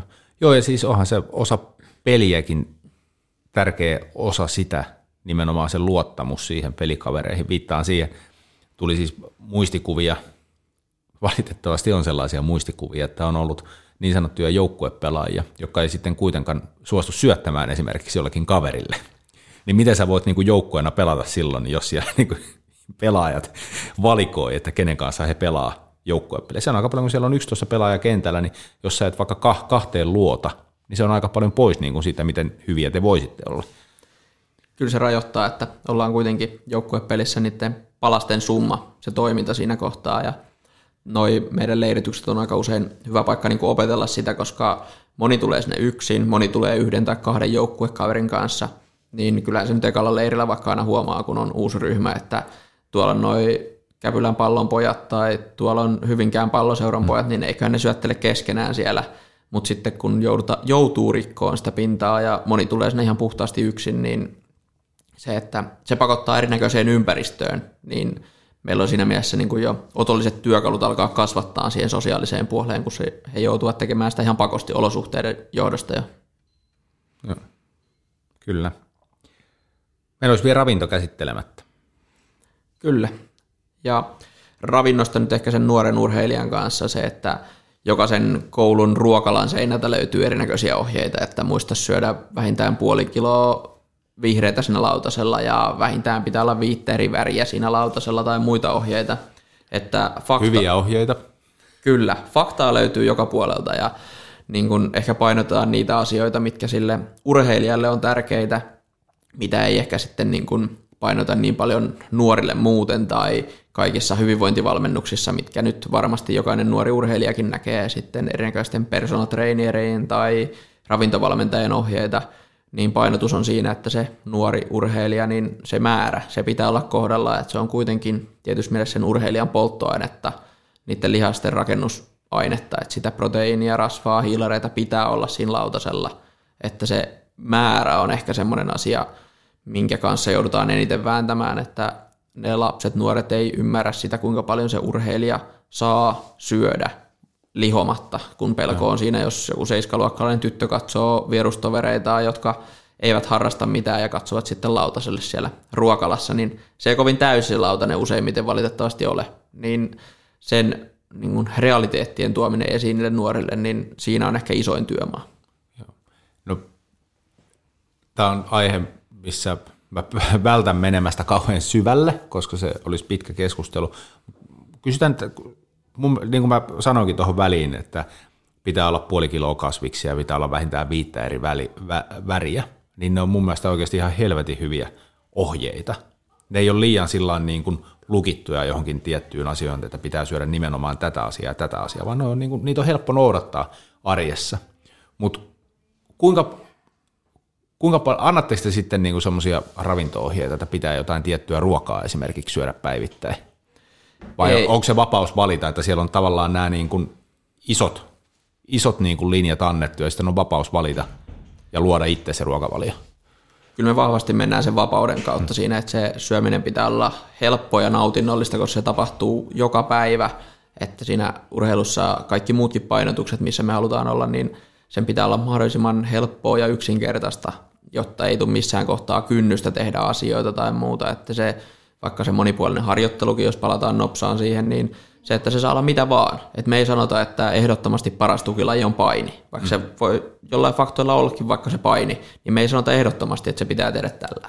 Niin syömissä sama juttu, että ei ole mitään ehdottomuuksia, että niitä hyviä suuntaantavia vinkkejä edelleen sanotaan meidän ravintoluennoilla se, että mahdollisimman montaa väriä lautaselle, pitää olla puoli kiloa kasviksia, mutta sen ne pelaajat on saanut jo aika monesta suunnasta, niin painotus on ehkä siinä, että se nuori urheilija saa vetää aika monta tuhatta kilokaloria päivässä ja ei ole mitään ongelmaa sen kanssa, että siitä jäisi ylimääräistä. Et isompi haaste on se, että syödään liian vähän. Se, varsinkin se nuori jätkä 14-vuotiaana, kun on isoimmillaan kasvupyrähdys ja testosteronia krovassa, että sitä lihasta voisi tarttua, niin se saisi painaa 8 kiloa, 8 kilo, 8000 kilokaloria päivässä, eikä haittaisi niin kuin ollenkaan siinä hetkessä, niin sen ymmärtäminen, että se määrä on aika radikaali asia silloin, kun oikeasti urheillaan, oikeasti reenataan.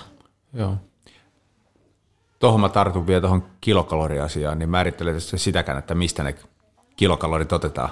Ei, että aika vähän siis, ehkä enemmän painotus on siinä, että mistä asioista sitä saa paljon, että mitkä on helppoja, että toinen se, että sitä määrää nyt ei voi tuupata siihen lautaselle kerralla yhtään enempää, vaan se tapahtuu sitten sen rytmin kautta, että jos normiohjeistuksessa on se aamupala, lounas, päivällinen iltapala, ne neljä annosta, niin jokaista sun tekemää treeniä kohden pitäisi tulla yksi välipala lisää, ja meidän vaikka leirityksissä niin on päivässä kahdet harjoitukset ja yksi kehohuolto, niin se pitäisi olla kolme välipalaa lisää.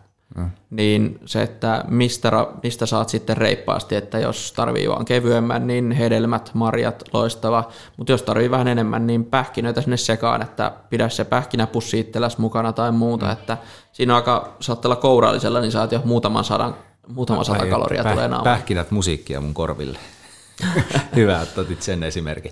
Joo, mutta siis juuri toi mun mielestä yksi semmoitteista, sitten lopetetaan tähän aiheeseen, mutta siis isoimmista ongelmista, vinoumista, haasteista tavallaan niin kuin meidän ravinto, lähdetään siis ihan personal trainereista, ei kaikki tietenkään, mutta siis niin kuin isoin, isoin ongelma on nimenomaan se, että tuijotetaan niitä kaloreita pelkästään, eikä välitetä yhtään siitä, mitä se pitää sisällään. Että, tiedätkö, niin, että kunhan mä vaan saan ne kalorit täyteen, niin kaikki on hyvin. Ei yhtään katsota ravintosisältöä tai makrojakaumaa siellä. Et kunhan vaan niin kuin saata riittävästi energiaa ja that's it.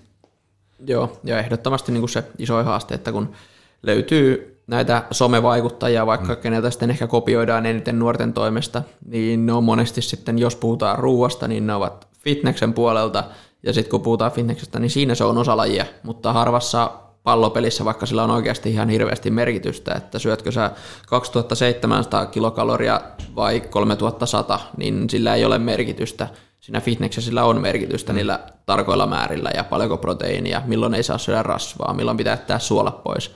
Mm. Niin se, että otetaan niin paljon vaikutteita sieltä ja otetaan yksittäisiä sieltä ja toinen täältä, niin koitetaan niin kuin murskata niitä asioita, mm. että totta kai saat katsoa sen jonkun TikTokkeja ja oppia sieltä jotain, mutta se, että se määrä ja rytmi koittaisi niinku keskittyä, että ne on nuorella urheilijalla siinä kohtaa hallussa. Että sit sä kerkeet silloin parikymppisenä, kun sun kroppa ei enää isommin kehity, niin silloin keskitytään eri asioihin ja silloin se ruoka voi olla isompi osa. Silloin siinä voi olla tarkempi rytmi, mutta sen nuoren urheilijan arjessa, niin ja. kuhan syöt tarpeeksi usein ja tarpeeksi paljon, niin kaikki on jo hyvin siinä kohtaa. Kyllä.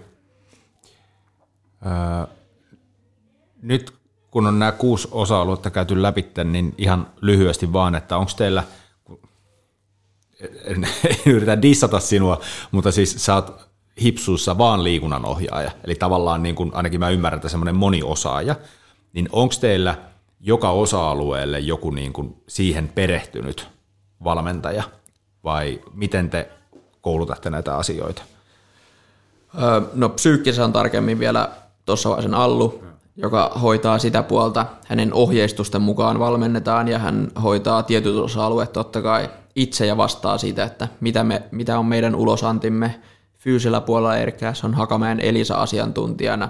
Pidetään siinä kohtaa siitä huolta. Taidoissa meillä on vaikka valmennuspäällikkö Vallaneki auttaa siinä hommassa ja Ekkono, Ekkonon kanssa tehdään yhteistyötä Barcelonasta oleva, oleva jalkapalloalan yritys, jonka kanssa tehdään toimintaa ja muuten ollaan sitten ehkä aika paljon esimerkiksi yläkouluerityksessä olympiakomitean ohjeistusten mukaisesti, että Eerikkilällä ei ole omia ehkä asiantuntijoita ravintoon, vaan mennään, kun yläkoulueritys on olympiakomitean alaista toimintaa esimerkiksi, niin siinä mennään näiden ohjeistusten mukaan ihan valtakunnallisesti samalla tavalla, että Eerikkilä ei tee ihan omia juttujaan oikeastaan missään kohtaa muuta, vaan jaottelu on ehkä sitten omansa. Joo. No mites, onko sulla joku erikoisosaamisalue itselle? Haluatko nostaa joku esiin, missä sä oot erityisen hyvä? Vaikka ei olekaan siis välttämättä mitään koulutusta siihen sen kummemmin, mutta... Kyllä ehkä men, menen itse sitten tuon psyykkisen sosiaalisen puolen kanssa, että Joo. koen, että siinä on niin kuin eniten annettavaa niille nuorille ja on, koen olevani suhteellisen helposti lähestyttävä ihminen ja kokenut sen, että on pystynyt olemaan semmoinen läheinen aikuinen siellä leireillä ja muuta, niin koittanut sen kautta sitten tuoda sen luottamuksen kautta kasata sitä luottamusta pelaajia ja koittanut luoda sitä luottamusta kaikkien osapuolten välille sinne leirityksissä, niin koen, että sitä kautta mä pystyn ehkä eniten antaa sitten jotain, että ehkä sitten ainakin mun suusta tulevat asiat kuulostaa vakuuttavimmilta siinä kohtaa, kun on pystynyt hoitamaan sen sosiaalisen puolen kuntoon. No mä pystyn tuon kyllä allekirjoittamaan täysin. Kyllä se nyt taidoltaskin. Ehkä. Vai, väitätkö, että siellä on teillä niin kuin valmennuspuolella suotaitavampia pelaajia? No ehkä sieltä nyt löytyy kyllä pakko nostaa hattua Vallanekille ja Kekkosen Antille, että kyllä näitä maestroilta oppii joka päivä jotain uutta. Okei, okay. hyvä. Mites, nyt on käyty paljon läpi näitä asioita, mitä on hyvä ottaa huomioon, mutta miten te sitten, milloin nuoren on hyvä aloittaa tämmöinen huippuurheilijan elämä ja nivotaan samaan kysymykseen vielä semmoinen, että kun nyt vaikka nyt jalkapallosta puhutaan tai fut tai mistä tahansa, että kannattaa monipuolisesti harrastaa, niin mikä on se kulminaatiopiste, että nämä elintavat pitää niin kuin ruveta ottaa tosissaan, jos haluaa huipulle ja milloin sitten se laji erikoistuminen tapahtuu? No sinänsä jos mietitään, että mitä on huippuurheilijan elämäntavat, että puhuttu tuosta, että syödään hyvin, nukutaan hyvin, harjoitellaan paljon, niin siinä mielessä, jos mietit ihan mitä vaan kuusi kuukautista taaperoa, niin sen elämäntavathan on aika niin kuin lähellä huippuurheilijan elämäntapoja, että se syö ja nukkuu ja sitten kaikki, mitä se koittaa näperellä opetella konttaamaan ja muuta, niin on sitä harjoittelua. Ja se nyt on lähempänä huippuurheilijan elämää, kun hänellä on aika vahvat tukijoukokin siinä, että joku vahtii koko ajan, että sä syöt hyvällä rytmillä ja nukut hyvällä rytmillä. Niin siinä mielessä ne elämäntavat ei niin kuin ole mitenkään mahdotonta aloittaa, tai kuuluisikin aloittaa niin kuin se on lapsena. Että se, mutta sitten se, että mihin keskitytään, niin se ehkä alkaa muuttua sitten, että aletaan puhua huipulle tähtäävästä toiminnasta tai jostain erikoistumisesta, niin ehkä se painotus, että viimeisiä hetkiä niin kuin muuttaa sitä suuntaa, että puhutaan, että se ravinto on kunnossa, lepo on kunnossa, harjoittele tarpeeksi, niin kyllä siinä yläkoulun eri vaiheessa aletaan olla sitten ihan viimeisiä hetkiä, että siinä kohtaa ei pysty enää sitten ihan kaikkea hirveän helposti opettaa, että motoriset taidot kehittyy sinne kahdeksanvuotiaaseen asti niin kuin tosi paljon nopeammin kuin sen jälkeen, niin pelivälineitä kannattaisi opetella käyttämään siihen mennessä ja muuta. Mutta ehkä se huipulle tähtää toiminta viimeistään siinä kohtaa, kun se treenin intensiteetti ja volyymi, sen ihan puhtaasti sen takia, että lihasta alkaa tulla yläasteikäisenä, niin se alkaa olla viimeisiä hetkiä, että muutetaan sitä toimintaa ja siinä kohtaa ne pitää niin kuin huomioida ne asiat niin kuin pakosti ja ymmärtää se, että mikä niiden merkitys on, että siihen asti ne toivottavasti tulisi kotona ja koulussa mahdollisimman helposti, että ne olisi osa jo sun arkea sillä, että se nuoria lapsia ei ymmärrä siitä asiasta yhtään mitään. Kuinka iso rooli sillä on, että te teette tämmöistä valistustyötä jo vähän sillain ennakkoon ja sitten toisaalta minkälaisia haasteita näiden kanssa tulee, vai tuleeko haasteita? Se, että kuinka hyvin ne men, oppi menee perille ja miten ne nuoret ottaa sen tosissaan? No siis haasteita on aina ja ehkä se pienten asioiden ymmärtäminen, että niillä on merkitystä sillä, että luotko sä millaisia rutiineja ja tapoja itsellesi, niin se on ehkä se isoin asia, kun silloin 12-13-vuotiaana alkaa nuorten elämään tulla kaiken näköisiä muitakin asioita ja yläasteella nyt kaikki sen läpikäyneen tietää, että siellä on erinäköisiä ei niin hyviä vaikutteitakin elämään, niin se, että haukuttaa hillua kylillä vähän myöhempää ja muuta, niin jakaa sitä ymmärrystä, että niillä pienillä asioilla on niin kuin isompaa merkitystä ja että jos haluat tähdätä huipulle, niin se on niin kuin uhraamista jostain muualta. Että sen ymmärtäminen, että kun sä teet näin ja näin, niin voi olla, että siinä hetkessä ei tunnu kivalta. Että jokainen, joka mäkivetoja juossut, niin ei se nyt kivalta tunnu oksentaa sinne korkeakankaan mäen päälle, mutta sä tiedät, että sillä on jotain hyötysuhdetta. Että ymmärtää niitä syy-seuraussuhteita, että se on niin sinänsä ihan kasvattamistakin sille nuorelle, ihan vaan aikuisuutta kohti, ihan, no, ihan sinänsä normaaliakin elämää kohti. Niin ehkä koitetaan vaan niin kuin valaista niissä asioissa, että moni asia on heille jo kerrottu koulussa tai valmentajan toimesta, mutta painottaa niiden tärkeyttä ja sitä, että ne alkaa olla pikkuhiljaa sen nuoren elämässä niin kuin omia valintoja, eikä isin, äidin tai valmentajan valintoja.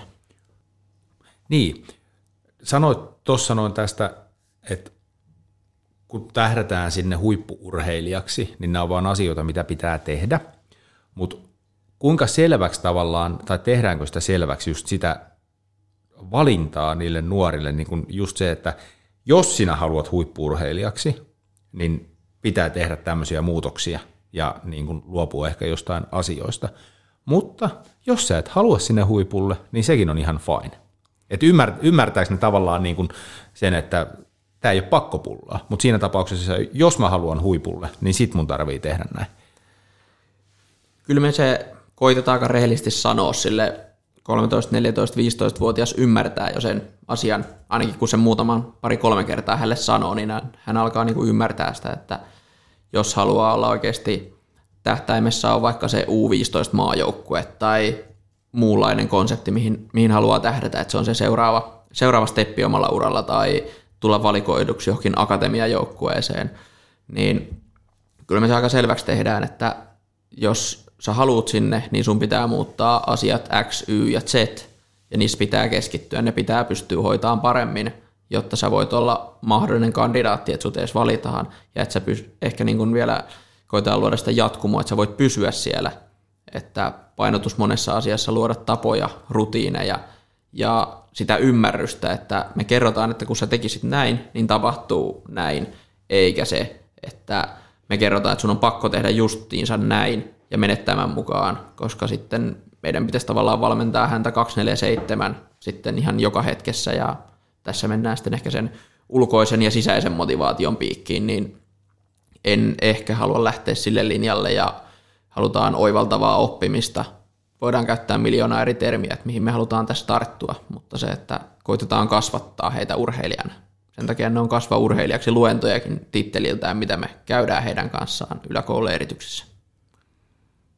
Yes. Nyt me ollaan käyty Eerikkilä ja sun työnkuvaa ja sitä, miten näitä nuoria kasvatetaan, mutta taas loppuun vielä vähän Jussi Tuominen itse. Miten sun elintavat? Elätkö niin kuin opetat? Tuossa jo viittasit, että unta ei ainakaan tuu, mutta mites muuten? Ei, kyllä se valitettavasti se oma valmennusfilosofia on vahvasti se, että tehkää niin kuin mä sanon, älkääkä tehkö niin kuin mä teen, että pakko myöntää, että monessa asiassa joutuu lipsuun, mutta se, että... Onko sullekin nuorena kotona hoettu tota noin? kyllä, kyllä se on ehkä, jo, ehkä se joskus on mainittu kotona, että Joo, sama. voisi tehdä eri tavalla, mutta ehkä nyt isoimmin justiinsa, jos puhuttiin vaikka IV-filosofiasta, niin Allun Allun juttujen kautta päässyt siihen käsiksi, että kaikkea ei voi kontrolloida, kaikki ei voi olla mintissä ja kaikki ei voi ainakaan muuttaa kerralla paremmaksi. Niin koittanut juuri, että laittanut elämässä arvojärjestykseen, että se on ollut niin kuin semmoinen palanen, että mä pystyn sitten tekemään niitä asioita, joita mä arvostan. Eli uhraan aikaa perheelle, niin se on se mun sosiaalinen puoli, että sen mä haluan pitää kunnossa, että mä vaikka kiireisenä itseäni voin pitää, niin näen niitä lapsia ja olen niiden kanssa kotona ja on sitten läsnä niissä hetkissä, että se osa-alue on kunnossa. Sitten sanotaan, että myönnän, että sitä unesta useimmiten sitten karsitaan, juuri kun vuorokaudessa ei tunnita aina riitä, niin siitä useimmiten karsitaan, mutta sitten hoidetaan se sitten muualla vaikka fyysisellä puolella, että en esimerkiksi niin kuin reenaa hirveän rankasti, että se on sitten pakko huomioida. Että ehkä se kokonaisvaltaisuuden ymmärtäminen on sitten ollut tässä oppinut sitten, kun puhunut asioista, niin oppinut ymmärtämään omaa haavoittuvaisuutta näissä asioissa. No se täytyy sanoa, osa kuulijoista varmasti tietää, tietää tuntee Jussin, mutta siis fyysisesti päälle päin, niin kyllähän sen näkyy vielä, että ihan hyvässä kunnossa äijä, äijä on tikissä. Ja sitten tuli mieleen, kun puhuit Allusta, eli tuossa vaan sen Aleksista, niin kyllähän hänestäkin päälle päin näkee, että on niin kuin kaikin puoli hyvässä kunnossa. Tavallaan tuo kokonaisuuden hallinta, kun sanoo, niin kyllä se jotenkin ihmistä näkee, kun se on niin kuin elämä on tasapainossa ja balanssissa ja kaikki on hyvin. Joo, ja ehkä se näkyy siinä, että itselle se niin jalkapallo kuin urheilu ylipäätään on ollut niin kuin itseisarvo, yksi niin kuin osa-alue elämää, niin sille löytää aina sen tietyn osan ajasta sitten, niin pysyy sitten hyvässä kunnossa. Ja kuitenkin se, että tuntee omassa kropassaan niin kuin itsensä kotoisaksi, niin se on niin kuin osa minuutta, niin se, on niin kuin, se hoituu sitä kautta, että siihen keskitytään sen verran, että se kroppa toimii ja pystyy tekemään sillä asioita, että ei todellakaan pystyisi painaa 14-tuntisia päiviä putkeen siinä kohtaa, jos kroppa ei toimisi, niin arvottaa sitä yhtä paljon siinä, niin sille löydetään aika sitten jostain muualta, että sanotaan, että suoratoistopalveluita ei tule vaikka hirveästi kulutettua johtuen tästä, vaikka ja penkkiurheilu joutunut jättää vähän vähemmälle, mikä on ollut sitten ehkä aikaisemmin semmoinen ihan iso osa arkea, että tullut katteltua paljon pelejä, niin siitä sitten karsinut, kun laskenut, että se ei ehkä tässä hetkessä tuota niin paljon itselle arvoa, että se ei pidä kroppaa kunnossa ja sitten ei pysty pitämään perhesuhteita niin hyvin kunnossa, niin arvottanut taas siinäkin kohtaa jotain asioita korkeammalle kuin toisia.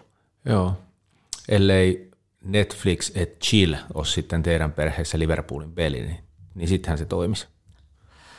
Niin, se, se voisi siinä kohtaa toimia ja kyllä tässä niin kuin ihan vaan joutunut tekemään valintoja. Että helppo valinta siinä kohtaa, että jos miettii tapoja ja rutiineja, niin se, että joskus tullut vaikka FIFAakin hakattu elämässä ihan riittävän monta tuntia päivässä jonkinnäköisenä ajanviettotapana, niin pleikkari on kadotettu kämpästä ihan kokonaan just sen takia, että se ei vahingossakaan aukea, mm. kun olisi 10 minuuttia aikaa tai Viaplaytä ei tule maksettua, että tulisi katsottua, kun sieltäkin jokaisen, jokaisen ajankohtaan löytyisi jotain urheilua katsottavaksi. Joo, Joo mutta siis ihan samanlaisia mä en muista, koska mä olisin viimeksi pelannut mitään tietokonepeliä. Se on vaan niin kuin elämän valintoja, että mä oon luopunut muun muassa siitä. Toisaalta se kertoo siitä, että se ei ole kauhean tärkeässä roolissa ollut ainakaan sitten enää tällainen aikuisiellä. Ja sama on kanssa, ei löydy niin kuin maksukanavia, että niin harvoin tavallaan on kotona, kun tulee suosikkijoukkueen jalkapallopeli. Että mä en näe niin kuin mitään syytä maksaa sen takia, varsinkaan sitä summaa, mitä se nykyään maksaa. Sitten kun mä haluan katsoa sen, niin sitten mä menen johonkin ravitsemusliikkeeseen, missä se ottelun pystyy katsomaan niin halutessani.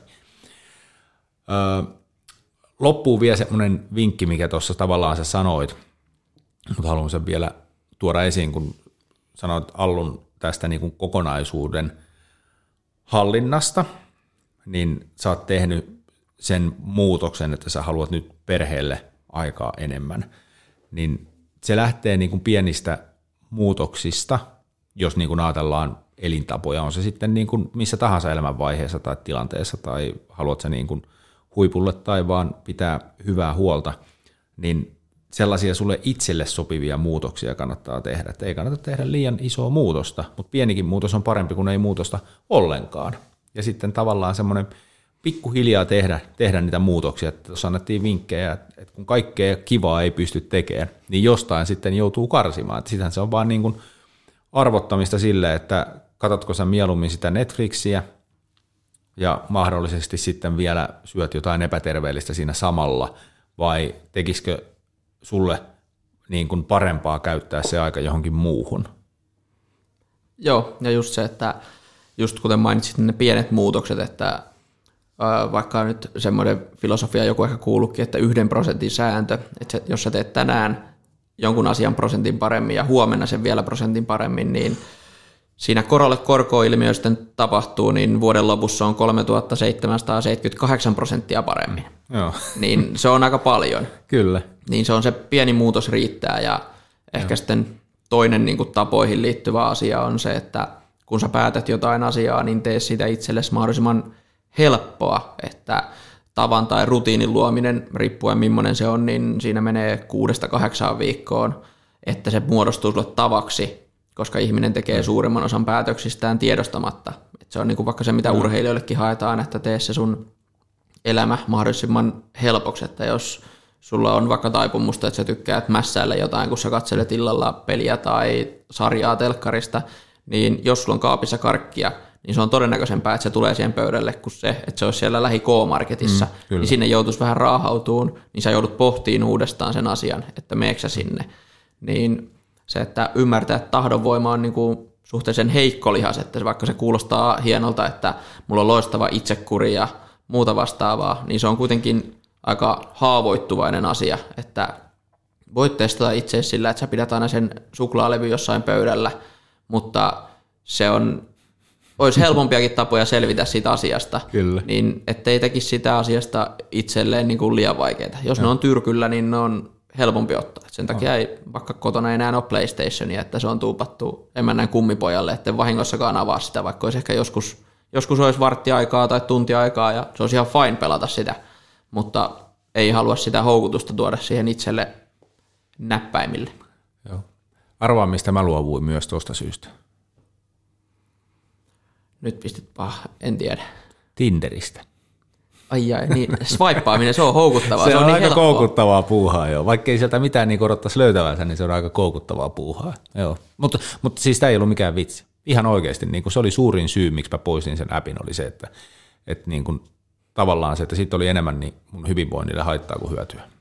Kyllä, ja, ja. siis ylipäätään puhelin nyt on ehkä sitten nuorelle urheilijallekin semmoinen asia, minkä kanssa koitetaan antaa erinäköisiä vinkkejä, että se puhelin on helppo, se on ihan siis mahtavaa, että sä pystyt pitämään sosiaalisesti yhteyttä useampaan ihmiseen ja sieltä löytyy monesti viidettä sulle just siihen hetkeen, mutta sen ymmärtäminen, että se pitää pystyä laittamaan pois ja se on vaikka useimmitenhan se on pois nukkumisesta, niin sen ymmärtäminen, että käytä vaikka sitä vinkkiä, että sä voit laittaa puhelimen laturin eri, puo- eri huoneeseen, missä nukut, niin sun pitää laittaa se puhelin aikaisemmin sinne, kun sä meet sänkyyn, niin tulee vähemmän sitä houkutusta selata sitä puhelinta mm. siinä sängyssä. Kyllä, kyllä.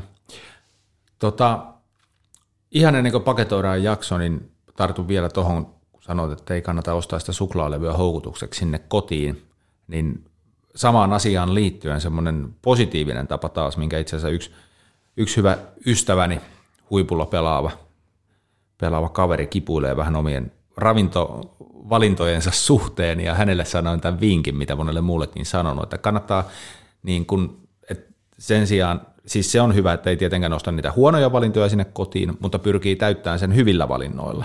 Että siellä on niin kuin hyviä ruokavaihtoehtoja, että sitten kun sä rupeat syömään, niin sulla ei tavallaan ole mahdollisuutta tehdä semmoista niin kuin epäterveellistä ruokaa itsellesi, koska sulla kotona on vain niitä hyviä asioita. Niin siihen kannattaa pyrkiä. Joo, ja ehdottomasti sitten varsinkin noiden nuorten kanssa se just tuosta samasta ideasta johdettuna, niin monesti se, että kun unohtuu se syöminen, se on ehkä se isompi ongelma, että sitä välipalaa ei ole saatavilla, ja sitten kun alkaa olla vähän nälkä, niin sitten sä haet jonkun ei niin terveellisen kolmarin tai muuta vastaavaa, niin mä monesti vaikka reppuun ostaa, ostaa fiksuruualta suoraan niin kuin paketillisen kohta vanhaksi meneviä proteiinipatukoita, niin mulla on joka sakassissa viidestä kymmenen proteiinipatukkaa. Ei ole paras vaihtoehto sekään, mutta että olisi aina jotain terveellistä evästä mukana, ja kun sä oot sen proaktiivisesti laittanut sinne jo etukäteen, niin siinä hetkessä, kun sulla onkin nälkä, niin se löytyy sieltä. Ja urheilijoille, että siellä voi olla siellä reenikassissa, että banaania nyt ei kannata viikkoa siellä säilöä, mutta siellä voi olla kaikkea muuta, kuten niitä pähkinöitä, mitkä tässä aiemmin mainittu, mm. niin sitä vaan niin sitä tarjontaa riittävästi sinne itselle. Kyllä. Mites, onko jotain vielä, mitä ehdottomasti haluaisit tuoda esiin, mitä ei ole vielä käsitelty? Kyllä mä aika lailla on suuni puhunut puhtaaksi, niin en, en ehkä keksi muuta kuin, että se, että haluaisi just niin, kuin, niin urheilija tai sitten jos muutat muuten vaan elämääsi, niin se, että ne on niitä pieniä steppejä vaan niin kuin eteenpäin. Ja suurin osa valinnoista, kun tulee automaattisesti, niin luoda niitä rutiineja, että sitä ei voi toistaa liikaa, että se tulee itseltäkin sen toistaminen tulee rutiininomaisesti urheilijoille, että pitää pystyä luomaan se arki hyväksi, että sä pystyt kuusi päivää viikossa teet asiat hyvin, niin se ei haittaa, jos sä sitten yhtenä päivänä meet mummon 75V-synttäreille ja syöt sitten kakkua muutaman palan liikaa ja sinä iltana ettei muuta kuin löhöt sohvalla ja ainoa hyvä asia on, että sä lenkität koiran, niin se ei pilaa sitä kuutta hyvää päivää siinä viikossa. Juuri näin. Hyvä muistutus loppuu.